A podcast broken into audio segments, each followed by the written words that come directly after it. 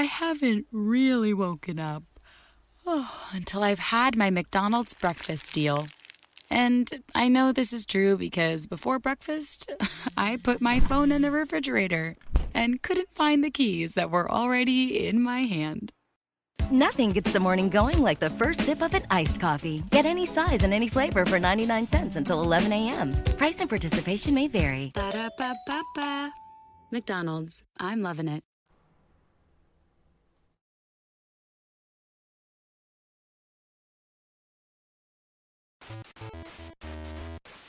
Salve gente, i beceri videoludici hanno bisogno di voi. Portare avanti il podcast è divertente ed appagante, ma ha dei costi. Noi vorremmo continuare a farlo con quanta più serenità possibile. Per questo abbiamo bisogno di voi. Se vi va di sostenerci potete farlo su Patreon alla seguente pagina www.patreon.com slash i beceri videoludici. In alternativa, nelle note dell'episodio delle puntate del podcast trovate dei link ad alcuni prodotti Amazon. Sono tutti inerenti all'argomento trattato e spesso testati in prima persona, ma partendo dal link, anche l'acquisto di un prodotto diverso ci fornirà un piccolo riconoscimento. Grazie mille e buon ascolto!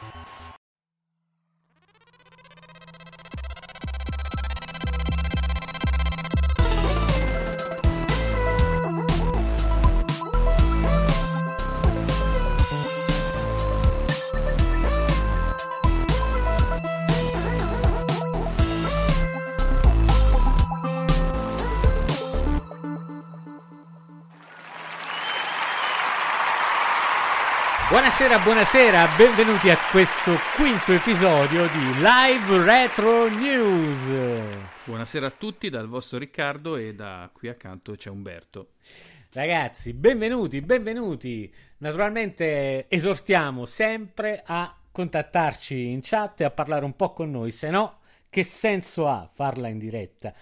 Eh? Sì, certo, vogliamo sempre il vostro parere, un vostro intervento, insomma, pensate quello che pensate sul programma e sugli argomenti che vengono trattati, ecco.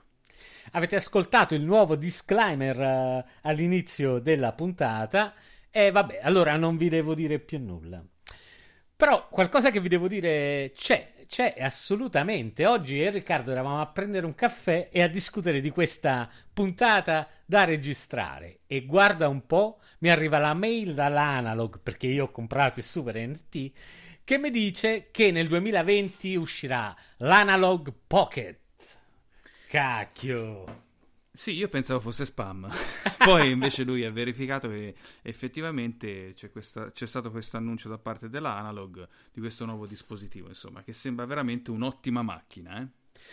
Cacchio, e ha una compatibilità nativa con eh, Game Boy Color, Game Boy classico e Game Boy Advance, se non sbaglio. È una sì. macchina in FPGA, naturalmente, quindi non stiamo parlando di emulazione, ricordiamoci questo. E naturalmente uh, io la voglio. eh, lo so, lo so. Eh, il prezzo sarà mm, di, mi sembra 199 dollari più le famose spese di spedizione dell'analog che sono premium sono... e te le fanno pagare salate. Più 74 euro di... Eh, quindi questa macchinetta vi costerà, se la volete, circa 330 euro. Eh sì, mm. sarà un bel prezzino. Comunque, eh, esteticamente si presenta piuttosto bene, ha un design piuttosto pulito, forma squadrata, stile eh, console Nintendo, Game Boy, Game Boy Color. Eh, sembra che i tasti siano disposti in maniera abbastanza funzionale, forse sono un pochino troppo vicini.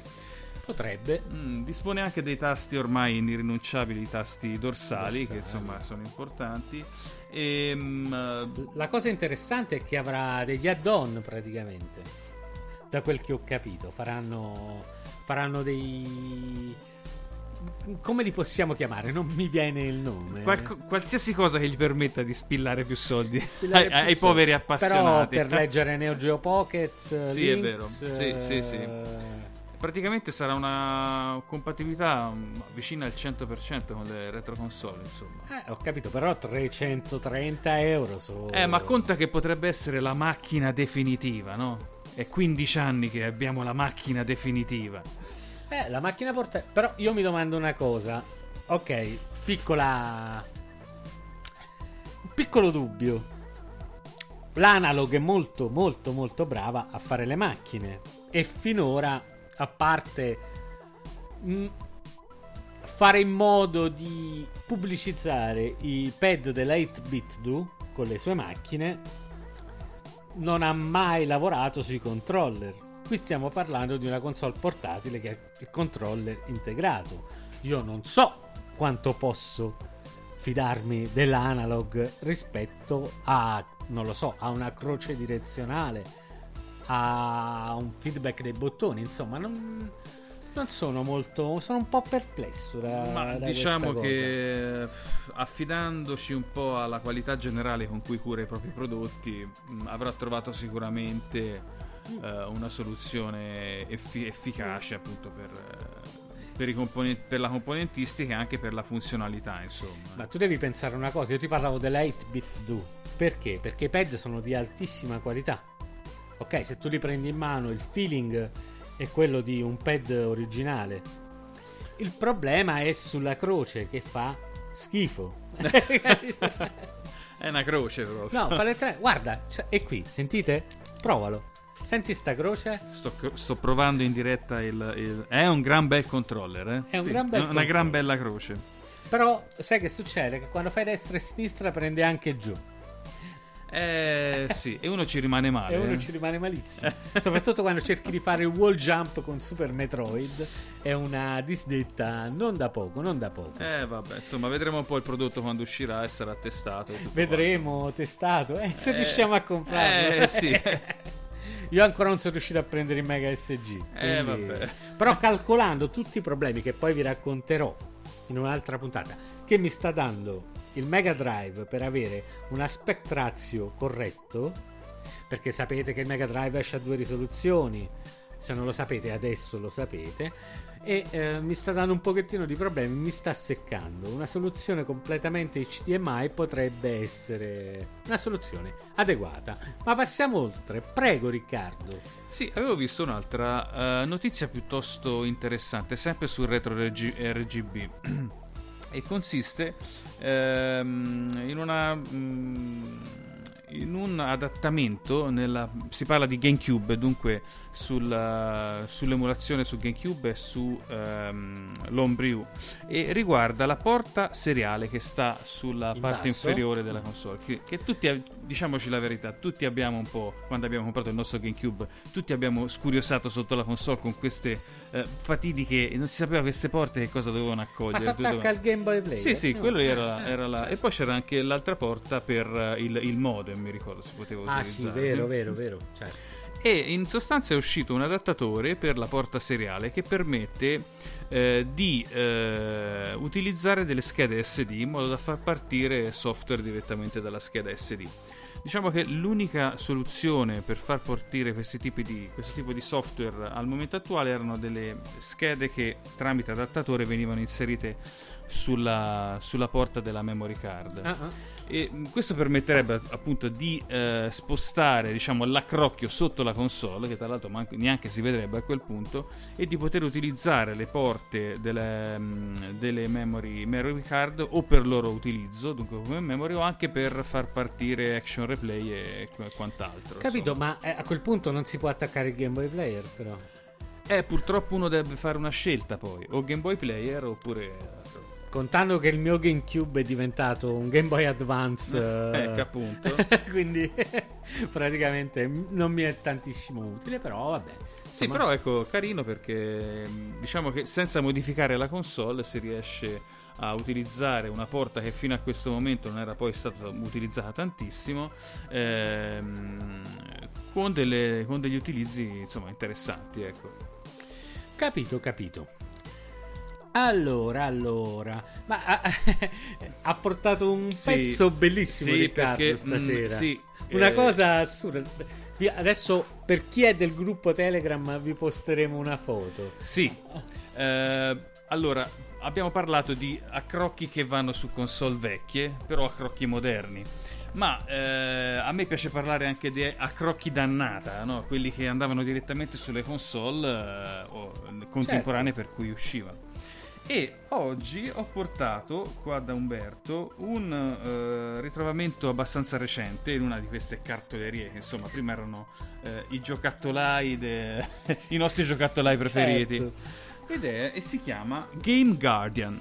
Allora, il Game Guardian non è altro che una specie di timer o comunque vi dico prima come si presenta insomma è una specie di piastra tipo una bilancia Ah. con tanto di eh, schermetto LCD laterale con una pulsantiera sotto tipo telecomando e serviva come si può anche intuire dal, dal nome per alloggiarci dentro la PlayStation 2 modello Slim dunque vi andava proprio incastrata dentro c'era anche dietro il pin per l'alimentazione Sì.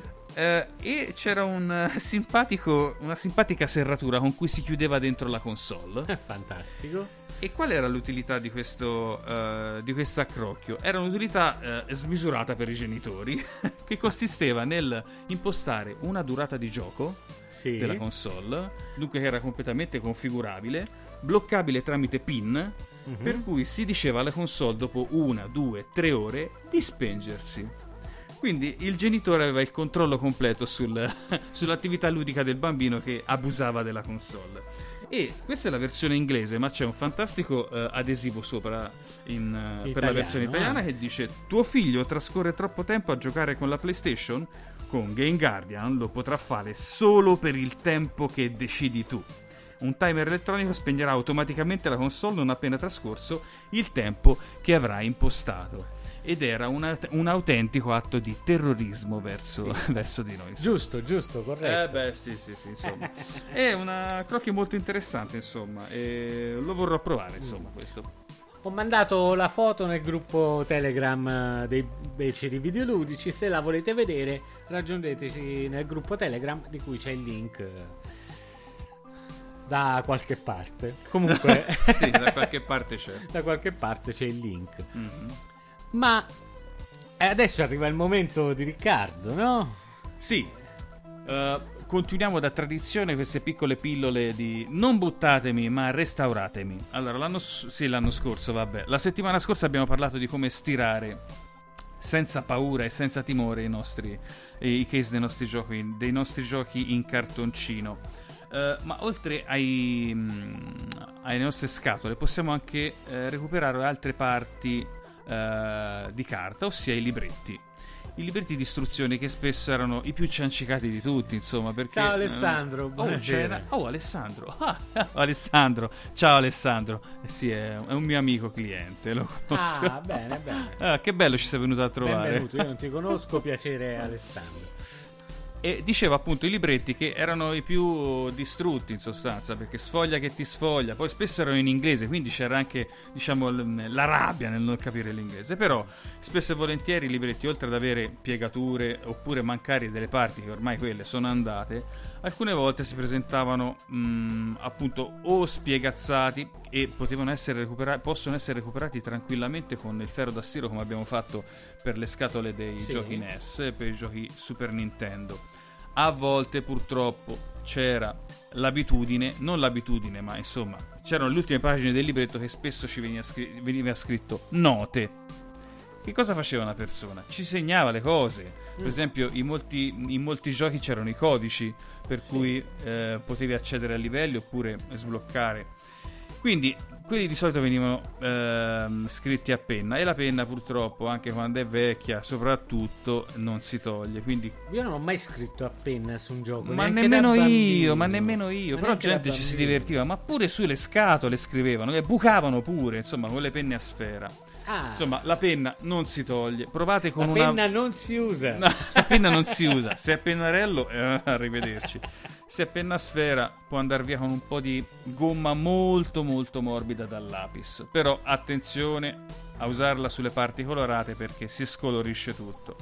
E un'altra cosa molto interessante è che si può cambiare anche Ah, la detto molto graffetta. interessante. Ah, eh, vabbè, ma uno lasciamelo dire.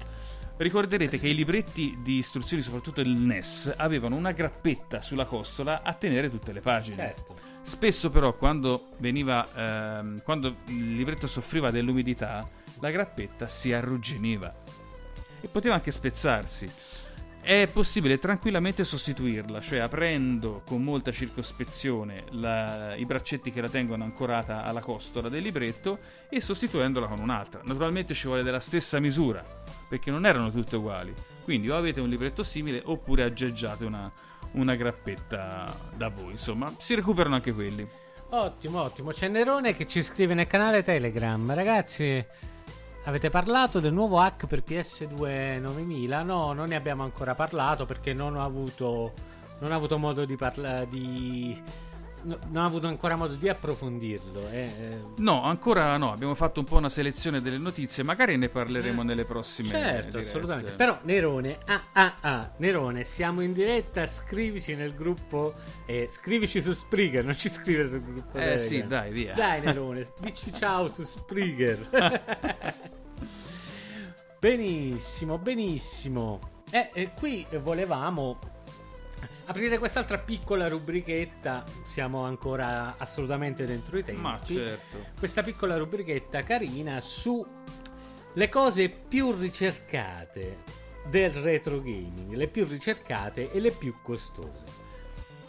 Magicamente dal mio punto di vista, dato che ce ne sono tante, tante in giro, forse non tutte in condizioni ottime, però ce ne sono tante, tante in giro, le avventure Lucas fino a...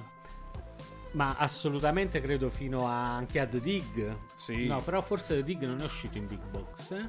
Sì, è uscito in Big Box. Ah, è uscito in Big sì, Box. Sì, Quindi sicuramente fino a The Dig hanno oramai dei prezzi folli, non si, possono, non si possono acquistare. Eppure ce ne sono in giro perché all'epoca le hanno comprate, hanno comprati tanti, vari Monkey Island 1, stiamo parlando di Monkey Island 1, Monkey Island 2, Indiana Jones and the Fate of Atlantis, Last Crusade, Sam Max, Loom e quant'altro, insomma. Oramai le versioni big box di questi giochi sono praticamente oggetti di vero, vero collezionismo sì, eh, sono tra i trofei più ambiti, diciamo, di, di questo tipo di, di prodotto e mh, mm, diciamo che mh, mm, alcuni fattori importanti hanno contribuito poi alla, al salire molto di questi prezzi, tra cui anche la complessità spesso dei packaging con cui venivano distribuiti. Mix. Il mix and mojo. il famoso mix and mojo di Monkey Island, Monkey Island 1, 2. Il 2, sì, scusate, il 2 che era in sostanza una sorta di protezione cartacea per far avviare il gioco in modo che eh, nelle copie pirata, logicamente tu avevi soltanto il dischetto, non avevi il mix e mojo, a meno che tu non ce l'avevi fotocopiato, perché ho visto anche di queste cose. E Posso se il gioco dire si una avviava. cosa, nelle copie pirata all'epoca sì, cliccavi poi... quello che volevi e il gioco partiva, ma questo sì, so poi. sì, sì, quello fu un tentativo di arginare, ma poi alla fine il gioco veniva sventrato e partiva senza problemi. Quindi eh, il prezzo poi lo fa sì le condizioni di conservazione sicuramente ma anche la presenza poi di tutti eh, i gadget o comunque elementi anche eh, funzionali poi alla fruizione del gioco ecco. Eh, beh, però diciamo che nello specifico le avventure Lucas insomma non erano proprio così piene di quelle no, che vero. vengono sì, definiti sì. filis che, di cui sono piene invece le avventure Infocom ad esempio lo stesso Zork, il famoso Zork. Uh, non mi viene nessun altro titolo. Incredibile. Eppure uh, ne, ho, ne ho giocati uh. molti. Vabbè.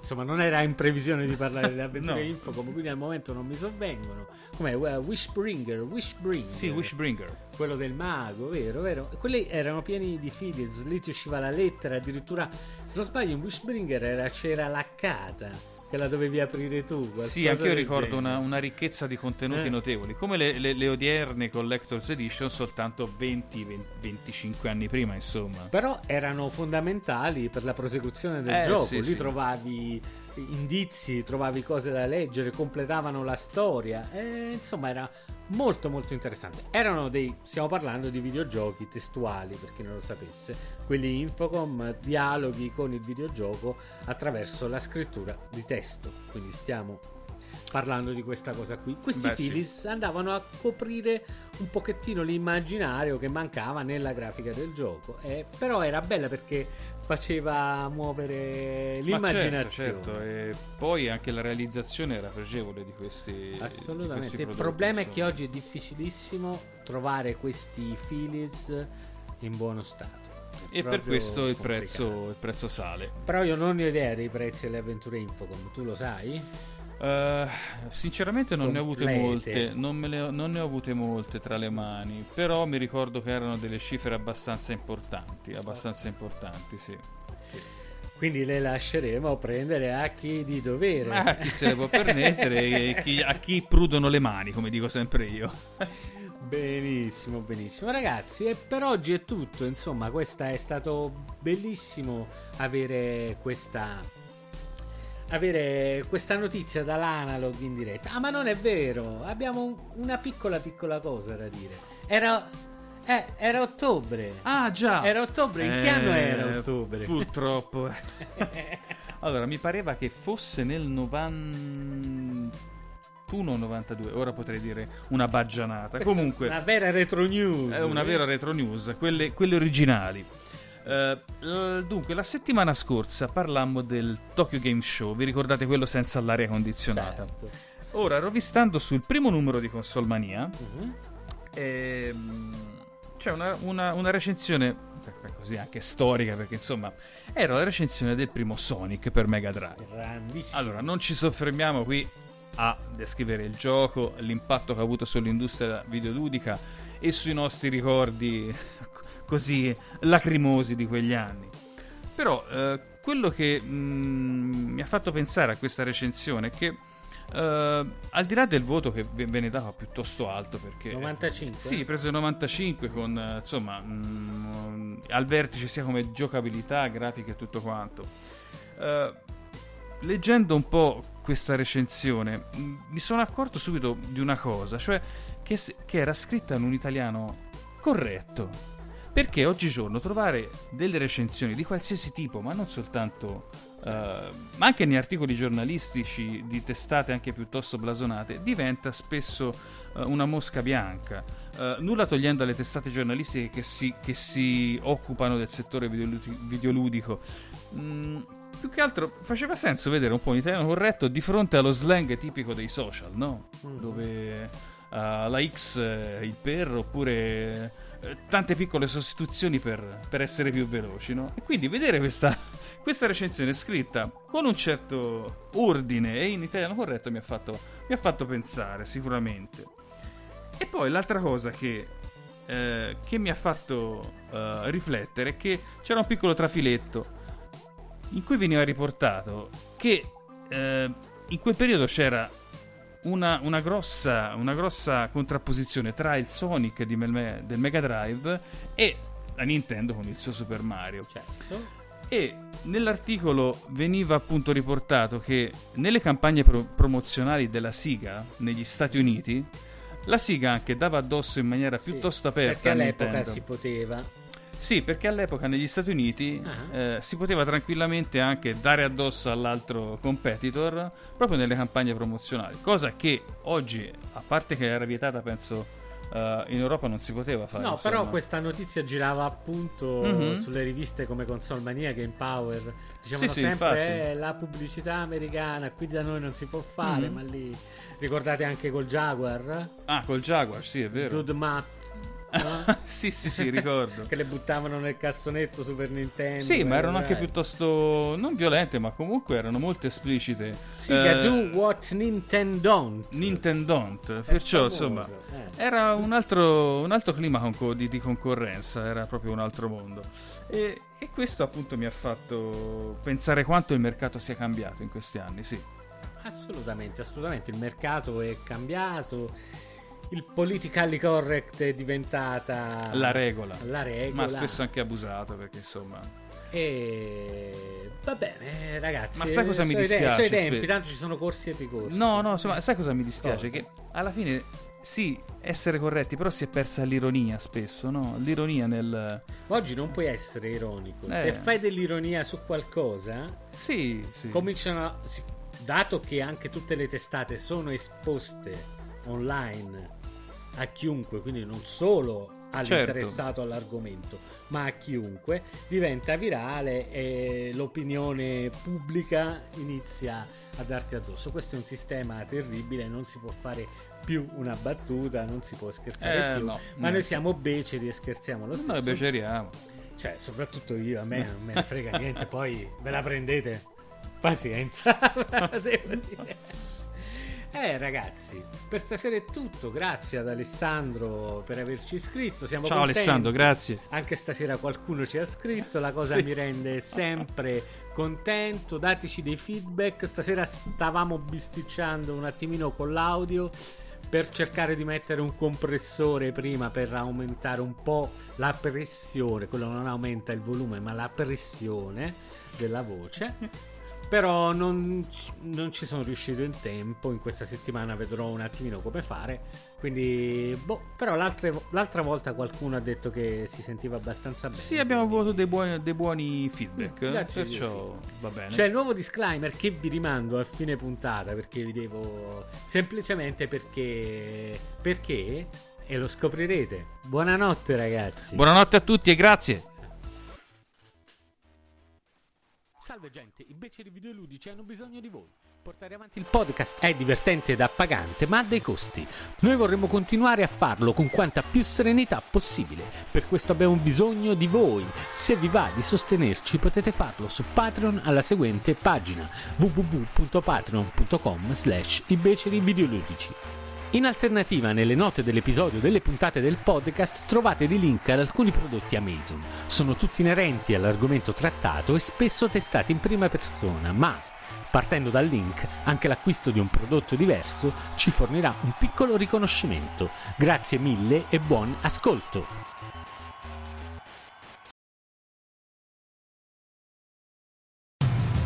Your favorite things feel made for you. Your education should too. University of Maryland Global Campus, formerly University of Maryland University College, was made to serve the military and working adults like you. Today, we continue that tradition by offering frequent start dates so you can get started with convenient online learning that fits your schedule, by recognizing your accomplishments with credits you can earn for what you know, by providing no cost online resources replacing most textbooks because a college education can fit your budget too, and with no SAT or GRE required for most programs. University of Maryland Global Campus, made for you. Last year, we awarded more than $15 million in scholarships to qualified students, including community college students, service members, veterans, and working adults just like you. Discover how we can make your education and your goals for the future a reality. Visit us at umgc.edu. That's umgc.edu. Certified to operate in Virginia by Chev. Right, we're here with Nina, who is hosting a little Tuesday get together. And she has gone all out. Yep, she's done the fancy charcuterie thing. Look at those solid maple serving boards. So classy. And those gold room side plates? Gorgeous. Oh, you're absolutely right. And she got it all at Marshall's for way less. Even the cheese? No, not the cheese, but that to die for sequin top. Marshall's? Yep, Marshall's. Fabulous brands. Feel good prices at, At Marshall's.